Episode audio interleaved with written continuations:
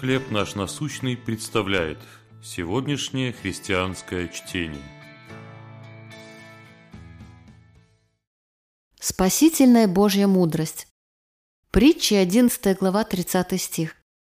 «Плод праведника – древо жизни, и мудрый привлекает души». Женщина-почтальон увидела, что ящик возле одного дома заполнен, и забеспокоилась. Она знала, что там живет одинокая старушка, которая забирает корреспонденцию каждый день.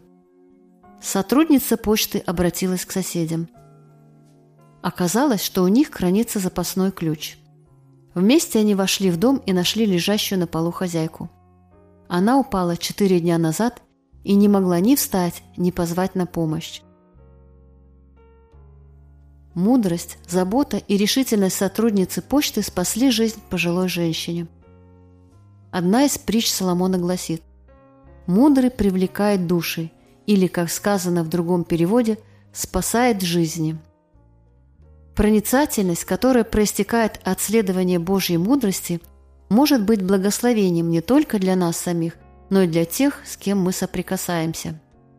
Сердце, ходящим Божьими путями, будет заботиться о людях и их благополучии. Как утверждает автор книги «Притч», настоящая мудрость обретается в Боге. Такая мудрость лучше жемчуга, и ничто из желаемого не сравнится с нею. Она помогает нам на протяжении всей земной жизни и направляет к жизни вечной. Кому вы можете помочь, руководствуясь Божьей мудростью? Насколько вы цените мудрость? Небесный Отец, пошли мне мудрость следовать Твоим путям и указаниям.